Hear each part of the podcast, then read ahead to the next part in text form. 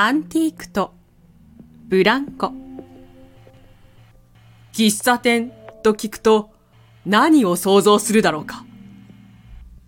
コーヒーなど様々な香りの香る喫茶店が浮かんだ。耳障りではないゆったりとしたクラシックの BGM に心落ち着く雰囲気。居心地の良い店で客もそれなりに入っている。まあ、普通の喫茶店だ。あることを知るまでは。コーヒーがテーブルに置かれた。ん？頼んでませんが。すると、マスターが微笑み、扉を指さした。わけもわからず、ただ、コーヒーを口に流し込む。苦さを感じたまま、扉に手をかけた。すると、その扉の先はビップルームで、お客の上品なおばあさんが、にっこりと、私に話しかけてくる。お久しぶりね。だいぶ、大きくなりましたね。あの頃はコーヒー飲めないお子様だったのにね。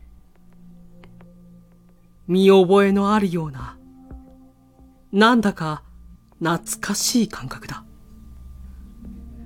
大変失礼ですが、私をご存知なのですか？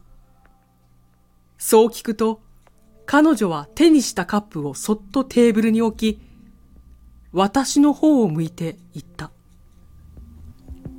あなたは幼い頃、夕暮れ時にいつも公園のブランコに乗って悲しそうな顔をしていたね。自分でも忘れていた。いや、忘れていたかった、あの頃。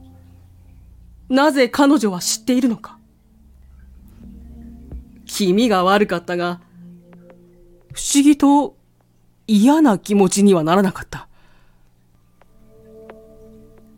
当時、私は家族のことで悩みを抱えていた。両親はいつも喧嘩がちで、居場所のない時は、ふらっと公園のブランコにいたことを思い出した。あの時、私の話し相手になってくれた方だ。不意に懐かしい笑顔が浮かんだ。あれおばあさんとマスターが目で合図してる。あのおばあさん、ここのマスターと知り合い？もう後戻りはできません。ご案内します。こちらへ、どうぞ。マスターがおもむろに手を引き、真剣な眼差しでこちらを見てきた。奥の扉を開けてください。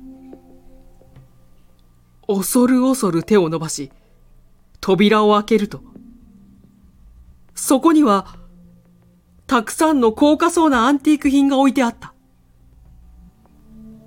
びっくりさせたわね。マスターったら。二人は微笑んだ。マスターは私に前へ進むよう促した。この中からあなたが気に入った品を差し上げたくて公園で出会った時から決めてたことなの。私たちには子供が授からず辛い日々。あなたと公園でお話しすることが楽しみだったわ。マスターとうなずいた。おばあさんは、あの時からずっと私のことを見守ってたのだろうか。あの時、おばあさんの後ろの方で、微笑んでいた男性は、